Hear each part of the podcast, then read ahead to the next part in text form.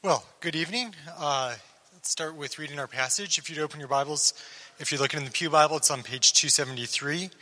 We are looking at 2 Samuel, chapter 21, uh, the first part of that chapter. Now, there was a famine in the days of David for three years, year after year. And David sought the face of the Lord. And the Lord said, There is blood guilt on Saul and on his house, because he put the Gibeonites to death. So the king called the Gibeonites and spoke to them. Now the Gibeonites were not of the people of Israel, but of the remnant of the Amorites. Although the people of Israel had sworn to spare them, Saul had sought to strike them down in his zeal for the people of Israel and Judah. And David said to the Gibeonites, What shall I do for you? And how shall I make atonement that you may bless the heritage of the Lord? The Gibeonites said to him, It is not a matter of silver or gold between us and Saul or his house.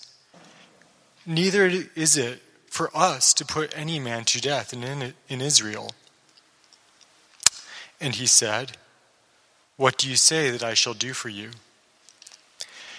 They said to the king, The man who consumed us and planned to destroy us, so that we should have no place in all the territory of Israel, let seven of his sons be given to us, so that we may hang them before the Lord at Gibeah of Saul, the chosen of the Lord.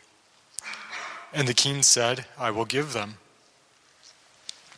But the king spared Mephibosheth, the son of Saul's son Jonathan, because of the oath of the Lord that was between them, between David and Jonathan, the son of Saul. The king took the two sons of Rizpah, the daughter of Aiah, whom she bore to Saul, Armoni and Mephibosheth, and the five sons of Merab, the daughter of Saul, whom she bore to Adriel, the son of Barzillai, the Meholathite. And he gave them into the hands of the Gibeonites, and they hanged them on the mountain before the Lord, and the seven of them perished together. They were put to death in the first days of harvest, at the beginning of barley harvest.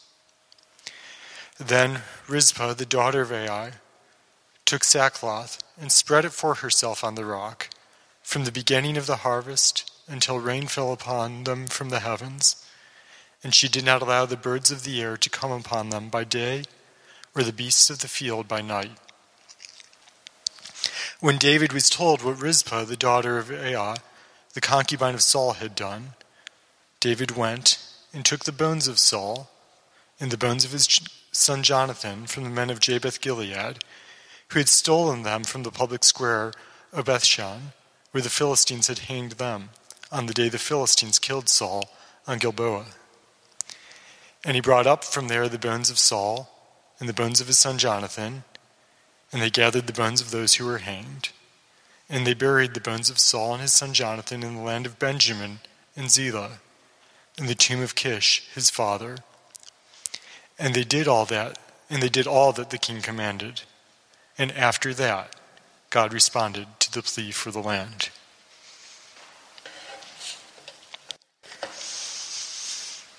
Well, that's quite a passage. In our uh, morning services, we've been preaching through the book of First Corinthians. And Pastor Matt this morning opened his sermons by basically by saying, We didn't plan this, but in God's providence, here we come to a passage in 1 Corinthians 7 that's all about sex on Valentine's Day. Well, we didn't plan this, but here in God's providence, we've been preaching through the book of Samuel for a long time in this service, and we get to a passage that's all about the St. Valentine's Day Massacre. uh, I am thrilled that this congregation has been going through Samuel because it's one of my favorite books, a book that I have learned an awful lot from. It, I was not involved in the conversations when the pastors and elders chose what to preach, but I can pretty easily imagine how it went, knowing everyone involved. I think Greg was probably the one who said, We've never preached through Samuel in our church. Why didn't we do that? And the other pastor was like, That's a great idea. I bet we have a lot to learn. And they were like, Who wants to preach on David and Goliath? Oh, I do, I do. And who wants to preach on God's covenant with David when he tells about Jesus coming? I do, I do, I do. And who wants to preach on when Nathan confronts David and tells him to stop sinning? Oh, I'll take that. And who wants to preach on the Gibeonite massacre? Crickets. and they're like, hmm, who's a real chump we could ask to preach on that for us? Ladies and gentlemen, my name is Rob Dunlop, and this is my sermon on the Gibeonite Massacre. uh, in the book of Samuel, and I'm going to keep calling the book of Samuel because 1 Samuel and 2 Samuel are really all just one story. It happens to be that it was a long enough story that they ran out of paper in the first scroll, and so they had to use two scrolls, and that's where we get 1 Samuel and 2 Samuel from. But it's really just one long story. In the book of Samuel, the whole thing has been a chronological account of what happened in the days of of the life of David and Saul, particularly, up until the passage that Greg preached on last week. And now, these last few chapters of Samuel don't fit into that chronological history. And so, that clearly just kind of marks them off somehow. When my small group went through the book of Samuel about three years ago, I got here and I listened to a bunch of pastors that I really respect, and almost all of them said, Yeah, so like they couldn't figure out what to do with these passages, so they kind of tack them on at the end. And you should think of this as an appendix. Or so this also happened. That would be a pretty good way of characterizing the passage we uh, just read. But I was, as I was looking at it, I noticed that, and this wasn't all my thinking, I'm not going to take credit, but um, the book of Samuel has three major passages of songs. One song comes right in the beginning when Hannah gives thanks for the birth of her son Samuel and writes a song of thanks to God. One song comes right in the middle after Saul dies. David laments over the death of Saul and his son Jonathan, which gets alluded to in our passage. And the third song, uh, section of songs, comes, uh, as you'll see in chapter, I think, 22 and 23 when David writes a psalm, and the last words of David are also a song. And so that struck me as well, that seems pretty integral to the structure of the book. To have these three songs so carefully laid out, this last one coming after, in the section that everyone else is saying is just an appendix. Then I noticed that the appendix and I noticed because I read it in a commentary, is uh, very carefully structured. You have our story this week. David cleans up a mess because of a mistake that Saul made. Then you have a story about David's mighty men. And then you have a song. And then you have a song. And then you have a story about David's mighty men. And then you have a story about how David cleans up a mess from a mistake that he made. And so that parallelism makes me think that this section is not just a bunch of, oh, and this happened too, and I forgot about it, but it's actually well crafted and an integral part of the book. So I'm thinking, what's going on here? As I was teaching through this in my small group three years ago, I said, well, why don't I go on the hypothesis that this isn't an appendix, but it's a proper conclusion to this book. And by that, I mean that you've read through the book up to this point and you've still got real questions about what does this all mean? And now the author is going to take well chosen passages, not because they happen at the end of David's life, but because they are the best passages to make his point, and answer the biggest questions that we ought to have as readers, having gotten to this point. And what I discovered is that these six stories, I, so before I actually studied the six stories, I laid out and said, What are my biggest questions? And I discovered that these six stories answered them very methodically. So that became one of the triggers whereby this story helped me understand what the whole book of Samuel is about. And in fact, it was one of the biggest, uh, uh, biggest helps for me as a Christian that I've found in many years. So I am preaching this passage not because I want to bail out our poor pastors from having to deal with something really icky, but because in fact this is one of my favorite passages, not because I'm any more comfortable with what goes on in the story, but because God used it to teach me some really important lessons. I'm hoping that over the course of the sermon, I can share some of those lessons with you and help you make sense of it. So, by far, if you're this far into Samuel, the biggest question you have is what really was the difference between David and Saul? Very clearly, God was against Saul, and very clearly, David was a man after God's own heart. But why? What, what's the real difference between them? What's good about David or bad about Saul, or I don't get it? That's the question I had. Before we can even get to answering that question, which is the question I think this passage is written to help us sort through, there's a question of why do we even care about David and Saul? so let's start with that one. Um, and that one, because I think much of the book of Samuel is written to help us understand what the difference is between David and Saul, you have to ask, well, why was Samuel written? Well, the book of Samuel was written as a sequel to the book of Judges. So it kind of pushes you back one step. You have to say, well, why was Judges written? Well, the book of Judges was written as a sequel to the book of Joshua. Okay, so why was Joshua written? It was a sequel to the book of Deuteronomy. And before you know it, in the beginning, God created the heavens and the earth. I think that's the only place we're going to be able to start. Um, you go right back to creation and the piece out of the creation story that I want to pick up on is when he creates Adam and Eve. He says, Let us make man in our image and let him rule over the birds of the air and the beasts of the field and the fish of the sea and the things that creep and crawl along the ground. What you get from that is God made us in his image, and I understand that to be God wanted us to uniquely share something in common with him so that we could have a relationship with him. And the focus of that relationship was to be on ruling over creation. In other words, God was saying, I love watching my creation flourish. And I want to share that joy with someone.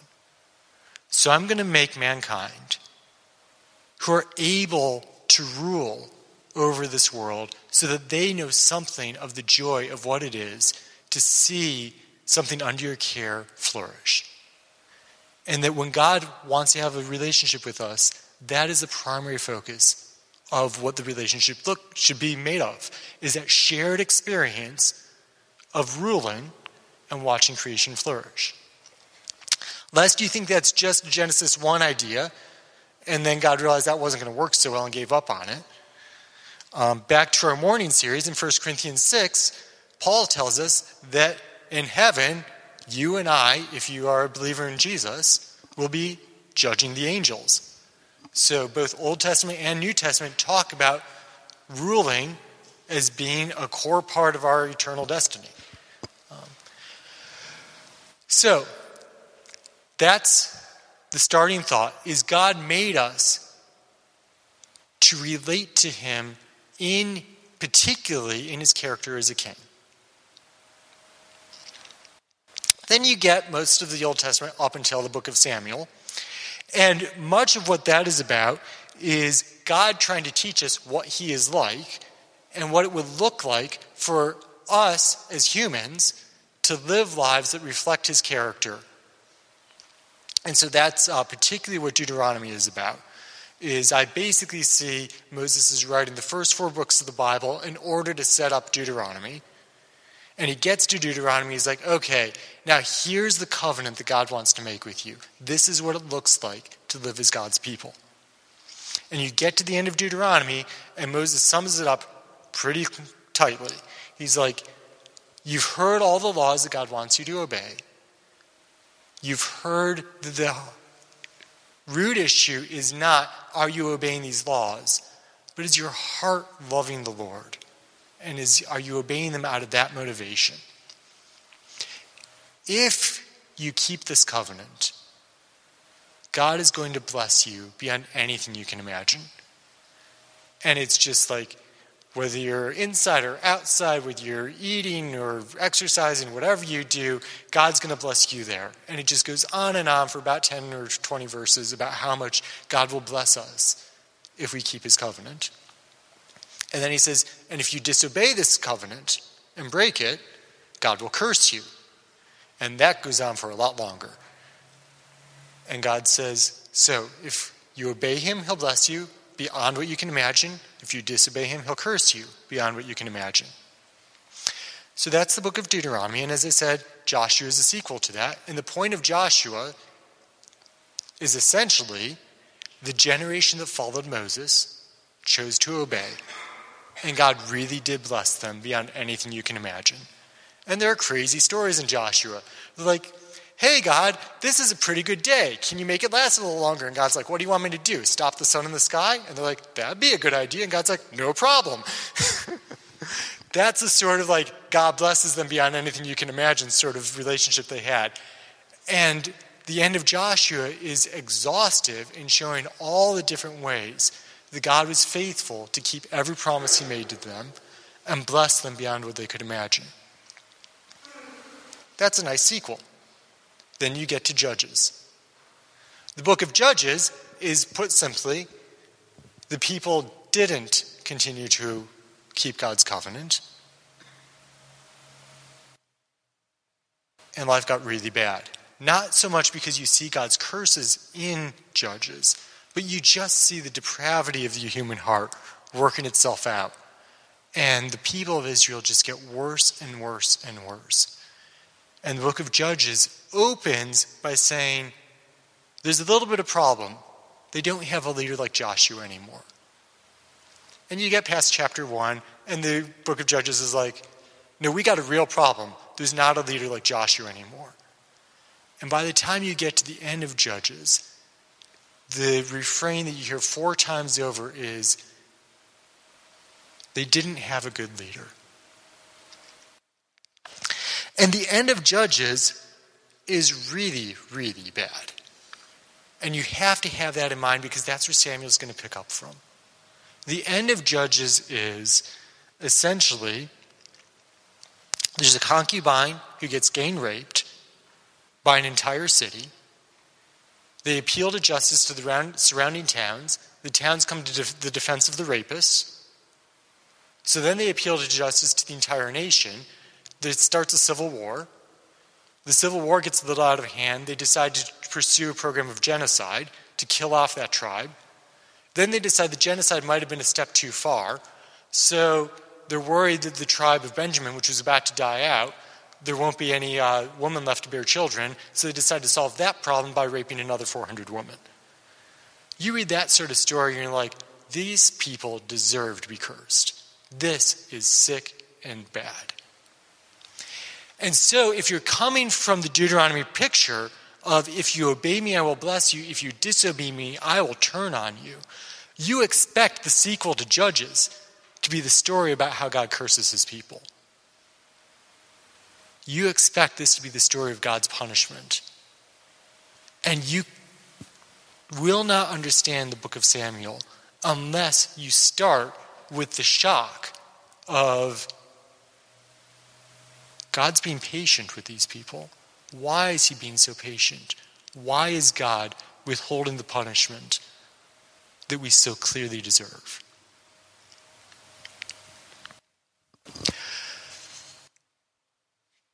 You can't get very far into Samuel without realizing that something about kingship is at the heart of that answer.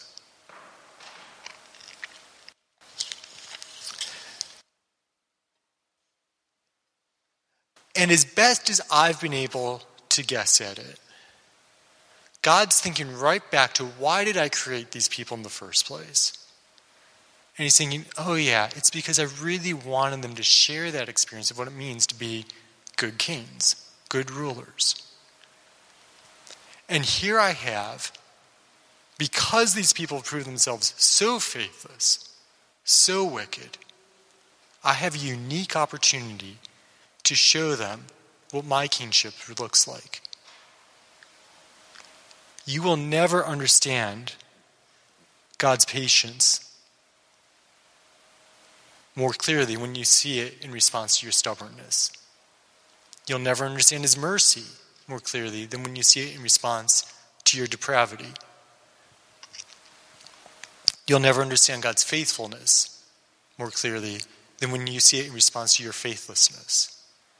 And I think God looked at the people and said, These are stubborn, depraved, and faithless people. What a wonderful opportunity for me to show them what a good king is, who responds in patience, in faithfulness, and in grace and mercy. So the book of Samuel opens with God is the great king. Um, and that was, if you go back to, if you remember back in 1 Samuel chapter 5, there's the story about how the uh, Israelites went into battle against the Philistines and they brought the ark with them because they thought it was a good luck charm, and it didn't work out the way they expected. They lost the battle, the Philistines stole the ark. This is where you start to see God is the great king. Totally independent of what the people are doing, they are clearly somewhere between wicked and clueless. The ark goes into the land of the Philistines. And what are the problems of Israel at this point? You have the obvious problems that people are just messed up. But you have the um, surface level problems of they're slave to the Philistines, they're dishonored, their borders aren't secure. They're living in fear. As the Philistines take the ark around to each town, uh, something terrible happens. We're not quite sure, but it sure seems like uh, bubonic plague came on the Philistines, something of that nature. And essentially, God single handedly wipes out the Philistine army. The idols of the Philistines keep falling down and worshiping the ark, so he reestablishes the honor of the Israelite religion. More than that, he reestablishes the honor of the Israelites because the Philistines are reacting and saying, if these Israelites can deal with this God, they're a whole different sort of people than we are. And they say, we need to treat the Israelites with reverence if they're able to have a relationship with a God like this, because this God is too much for us. And then they send the ark back with a I'm sorry note and please forgive us and we will never do that again to you type offering. And so God secures the borders of the land. So you see God as king doing all the things you expect a king to do. At, all on his own. He's restoring the dignity of his people.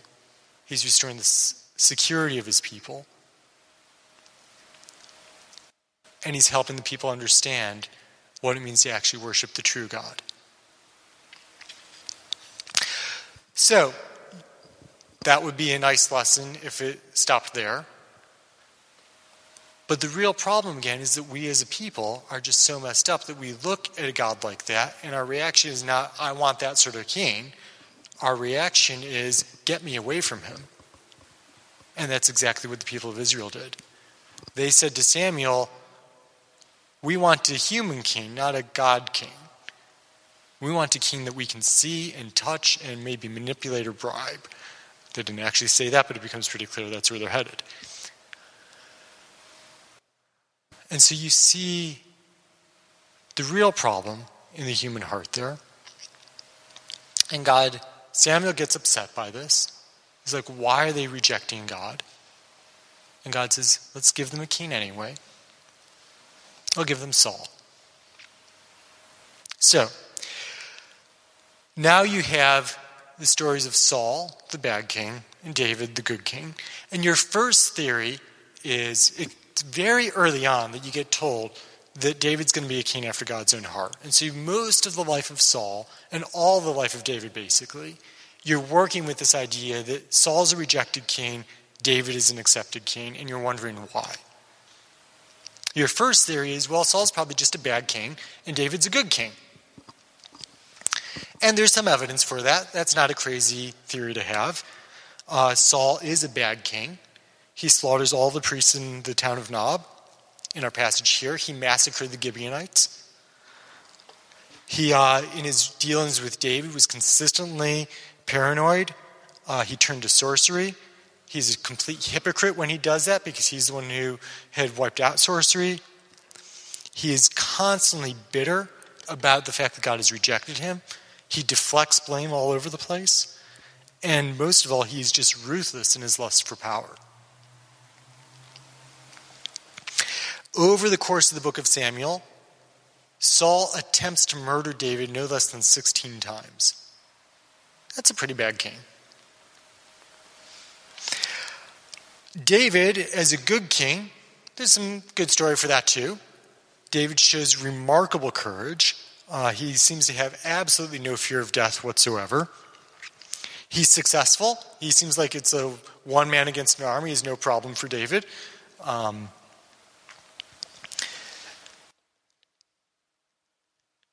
David listens to the prophets. He listens to, to the priests in his life. He's turning to God the way he ought to. On the side, over the course of Samuel, he pretty much writes the book of Psalms. Uh, you got to give him some credit for that. Uh, most notably, especially in 1 Samuel, David just refuses to seize power.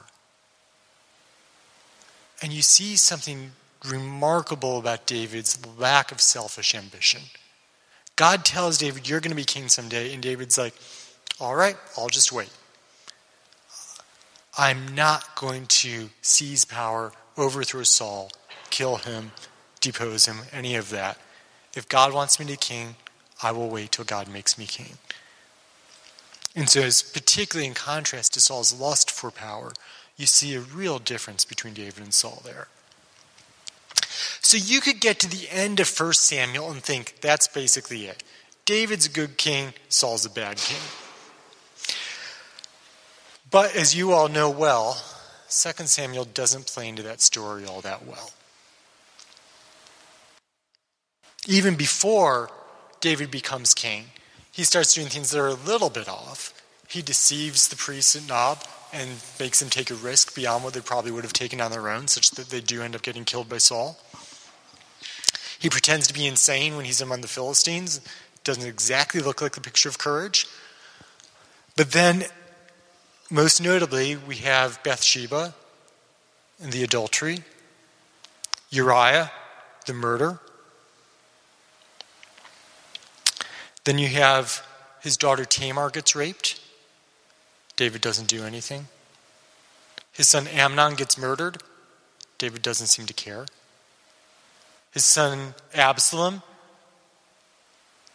seizes the throne, starts a civil war, tries to overthrow the nation. And David just doesn't seem to be troubled by how this is ruining the people God has put him in charge of. And so by the time you get here, you're looking at David and thinking, this is not nearly the good king that I thought he was. This is a king who seems like content to let the entire nation suffer, if only for his wicked son Absalom to survive or be honored. It doesn't make sense. And in fact, as you get through the book of Samuel, and particularly as you go into Kings, which you guessed it is a sequel to Samuel, you start getting hints that Saul wasn't such a bad king in other ways. Saul actually instituted a major religious reform, getting rid of sorcery in Israel. Saul was the first king. It's a lot of work to set up a government. You have to set up a police department. You have to set up a court system. You have to set up jails. You have to set up an army. You have to set up a tax collection agency. You have to do this and that. And it seems like Saul pretty much did all that stuff and did it effectively. And so the state of Israel has the hands of Saul, the pretty talented civil servant, all over it. So this idea that David's just bad and Saul's just good doesn't quite fit as like that's the big lesson from Samuel. So then I I think most people come up with a second lesson, a second theory about what this is all about. Theory number two is David repents of his sin, and Saul never repents. And there's some good evidence for that. There are at least three, maybe four times in his life when David is very directly rebuked for what he did or what he's about to do. Abigail rebukes him when he's about to murder Abigail's husband. Nathan rebukes him after he does murder Uriah. Joab, as we saw, I think, last week, rebukes David when, uh, or two weeks ago, three weeks ago, when David refuses to welcome home the troops who had saved him from Absalom's rebellion. And in every time that David was rebuked, he does repent. That last repentance was a little iffy, not the best, but he, there is repentance there. um, so there's something to this idea that, unlike Saul, who really never repents, David does respond in repentance when convicted of his sin. So that's a nice theory. But then you go back to the rape of Tamar, the murder of Amnon. Those are big sins. Not that David committed them, but that David was totally indifferent to them and didn't punish the people that did commit them. That's a real problem for a king to just tolerate rape, tolerate murder. And David never repents of those that we can see. And so, if this is the big idea of the book of Samuel, it doesn't quite fit either.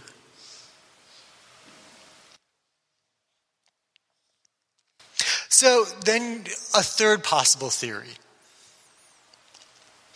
There's a story of when David was bringing the ark into Jerusalem because he wanted to have God as close to him as possible. And in the procession where they were bringing the ark up to Jerusalem, David danced in front of it, and it seems like uh, he showed a little bit too much skin, and the servant girls were going, hee hee hee. Um, and David's wife, Michal, who was Saul's daughter, rebukes him for it and says, David, that's not the way a king behaves. And David responds to her and is shockingly direct this is why I am king and your father is not king, nor is any son of your father king. Because I don't try to please people, I only care about what God thinks of me. So if you were to ask David, what's the real difference between you and Saul? That's what David says. He says, Saul was a people pleaser. I live to please the Lord. And I would say when David's at his best, that's clearly true. But David's not always at his best. And you have all this material in 2 Samuel about Absalom's rebellion and the rape of Tamar and the murder of Amnon and so on and so forth, saying David's not always just trying to please the Lord. Sometimes he's just trying to please himself. Sometimes it just seems lazy. So, we get to 2 Samuel 21, or at least I got here, with three half baked theories about what this whole book is trying to teach me about David versus Saul. And I want to know the question of why is David different than Saul? Because I believe that in one real sense, God put history on hold to teach me this lesson so that I would know what it means when he says, I want you to have a relationship with me. I made you to be a ruler. I want you to know what it means to be a ruler. Look at David. Look at Saul. David's a man after my own heart. Saul is not. Figure out that difference, and you will be able to have a relationship with me that's the sort of relationship I created you to have. So I'm interested in knowing this. I've given three tries of figuring it out. None of them quite worked. And now I get to our passage in 2 Samuel 21 the Gibeonite massacre.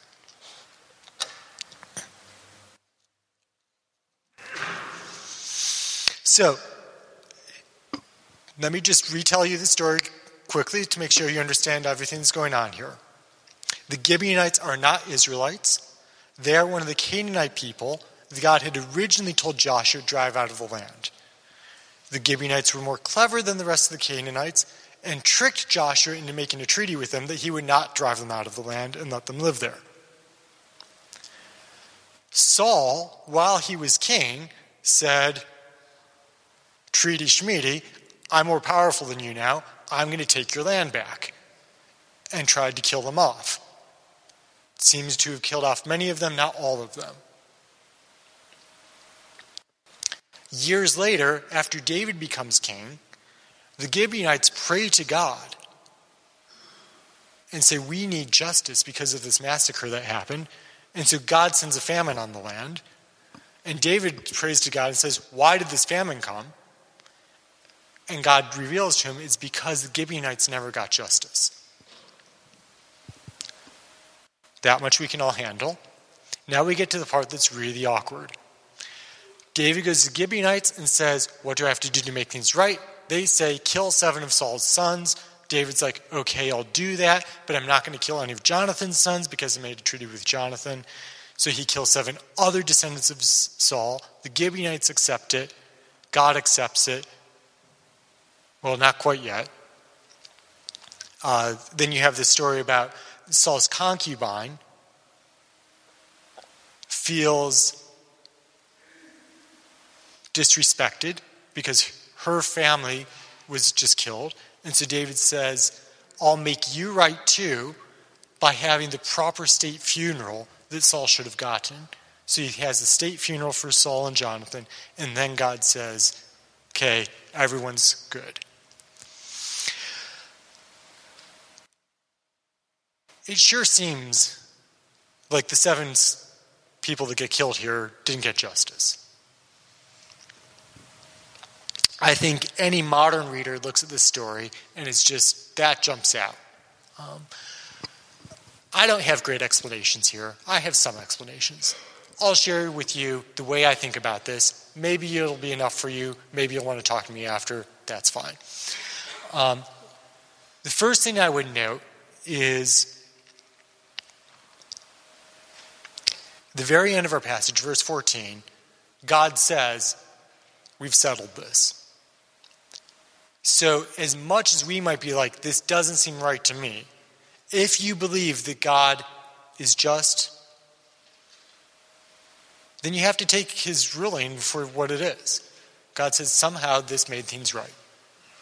Second thing I would note in the setup of the kingdom of that time, it is highly implausible that sons and grandsons of Saul would not have been high ranking officials in his administration and therefore at some level complicit in various things that Saul did wrong, and there were many things that Saul did wrong.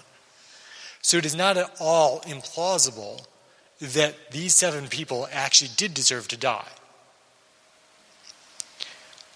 So that moved me from I see people, innocent people getting killed, to I just don't see due process of the law being followed.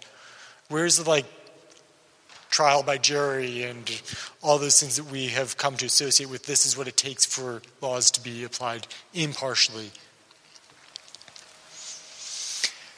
At that point, I have to say, yep, when I'm studying literature from a culture that lived on the other side of the world 3,000 years ago, there are probably going to be some questions that I ask that weren't burning questions for the author, and some questions that the author asked that aren't burning questions for me. So, while I'm troubled by the lack of due process here, that's just not something this author seemed to be concerned about. That doesn't mean it was right or wrong. It's just what you're dealing with when you're trying to deal with 3,000 years and half a world away. So I come to the saying, my questions about how due process do trouble me. They're not answered here. Can I set that aside and learn the lessons that do seem to concern the author to make sure I at least get that from this text?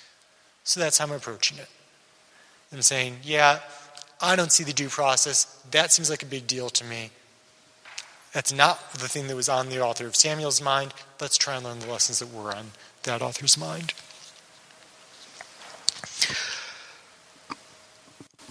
The thing that strikes me about what David does here is in the contrast I see, Saul basically says, I have power.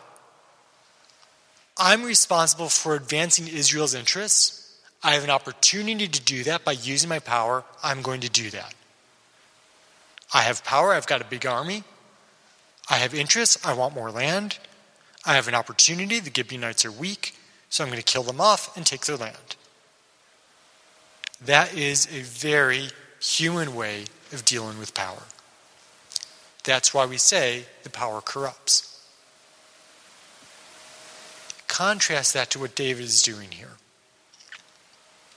David says, I have people, they're in a famine that they don't deserve. I have Gibeonites, they suffered an injustice they didn't deserve. I have a covenant with Jonathan. I owe him things. I have Saul, who never got the funeral that his office said he should have deserved, nor did Jonathan get the funeral that he really did deserve. How can I use the power that God has given me in a way that does right by each of those different people? And it seems, as I read this passage, like the narrator's fairly impressed that David found a way to answer the Gibeonites' concerns without violating his covenant with Jonathan. That God accepted as good enough to restore rain to the land. And he was able to honor the family of Saul such that it wasn't like people saw the family as cursed, but recognized that this is all about Saul and his administration as opposed to the broader community that Saul came from. And so I look at this as a story about David using the power God gave him to creatively be faithful to everybody around him. And that is a lesson that makes sense of pretty much the whole of Samuel. You go back, um, just take 2 Samuel real quickly. This idea of faithfulness is very much the major lesson that explains almost every passage, um, particularly in 2 Samuel.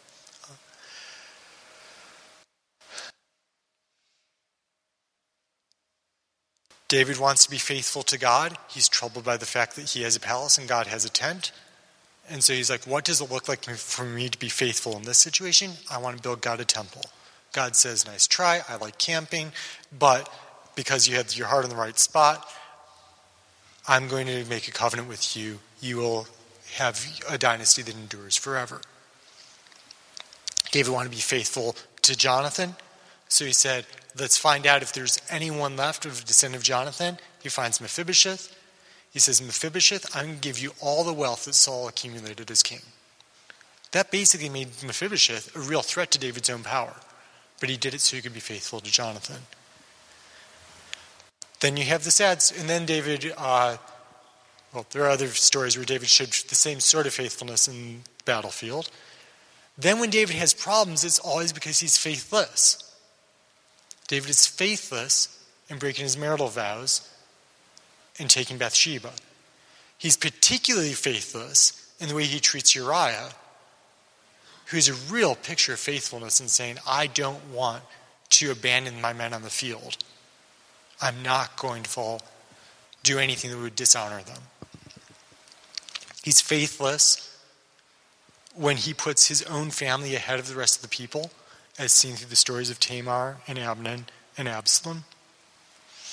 And so you basically see that David, at his best, has a remarkable grasp of what it means to be faithful to God and faithful to other people. That's why he doesn't seize power. Because he's thinking in terms of not how can I advance my interests, but what is consistent with honoring all the people around me that God has put in my life.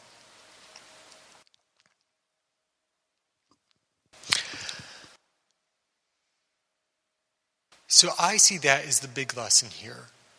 That if the theme of Samuel can be summed up as power corrupts, and the question is, how can any king avoid being corrupted by that power?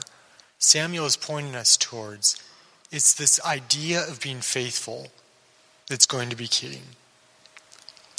What does that mean for me today? Why did I say that this was a really helpful lesson for me to learn? Essentially, the way I'm taking this is faithfulness here means look at the people around you, find a creative way to honor each of their dignity. That's what faithfulness means. Go through life saying, God put this person in my path. What does it look like for me to honor their dignity? And sometimes that's going to take a fair bit of creativity to deal with every situation that way. That's what I see David doing in this passage. That's what I think the real lesson of Samuel is here. So, after I studied Samuel, I largely stopped praying in terms of, God, I'm in this tough spot. Please show me the right answer so I don't have to deal with it. And many more of my prayers became, God, please give me the creativity to learn how to honor all the people around me in the situation. I saw the goal was not how do I solve this problem and get out of the situation, but how do I make the tough decisions that God makes all the time as king? And through that, relate to Him in this. Think deeply about here are all the people you've put around me. What, what do each of them deserve? What does each of their dignities require? How can I honor that? So that left changed me from thinking in terms of solving problems to I need to relate to God eh, in the position of making tough decisions.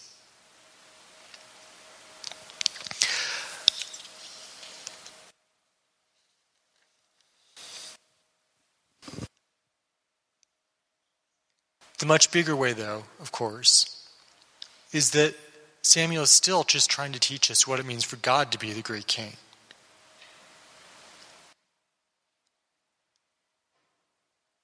And I look at this question of how do you find a creative way to show faithfulness to all the people around you? And I want to emphasize this last bit about David throwing the state funeral for Saul. Saul was David's enemy. As I said before, Saul tried to kill David 16 times in this book.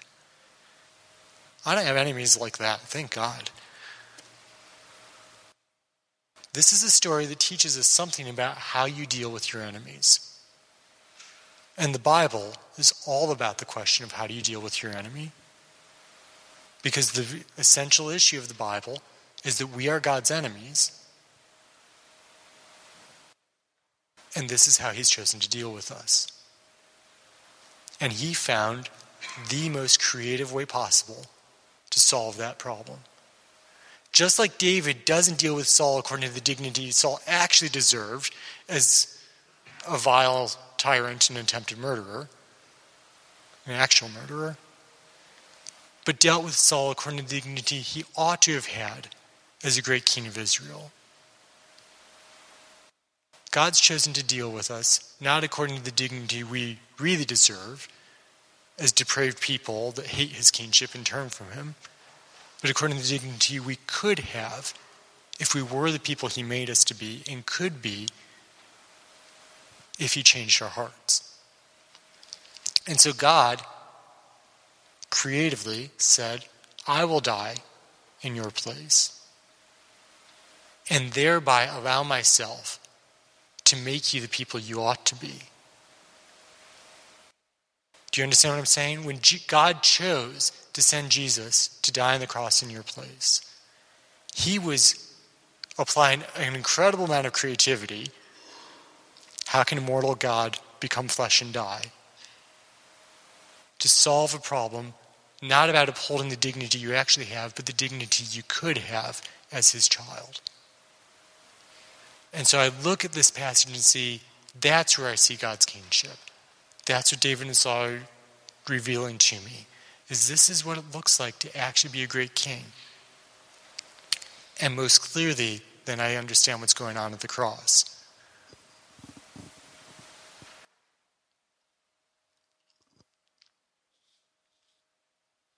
I'm not a professional preacher. I'm just going to stop there. Um, so, let me pray, um, and then we'll have our closing song.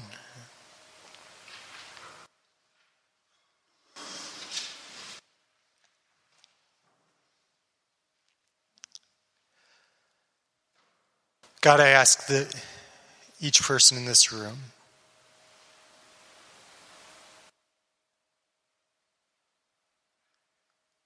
would find their heart filled with a desire to have the sort of relationship with you that you want us to have.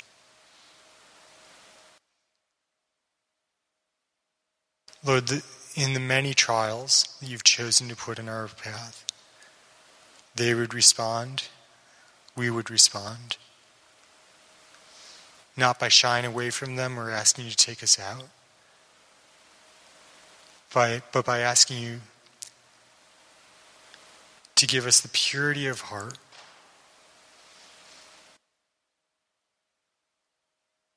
That recognizes what it looks like to be faithful to you and faithful to everyone around us. So that in growing to be a person of those values, we would more and more appreciate how glorious you are in your kingship every day. That we more and more understand the miracle of the cross.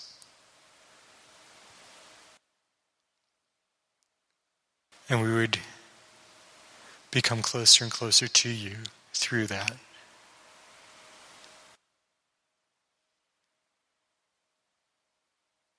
We thank you that you are such a great King.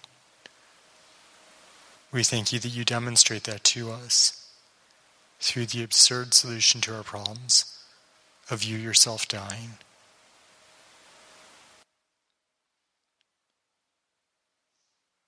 We thank you for choosing to live by the values of grace and mercy that motivated you to desire to do that for us. We pray that you would make us likewise a people who treasure those attributes and so are more and more marked as a people made out in your character. A people who look very much like Jesus. We pray these things in his name. Amen.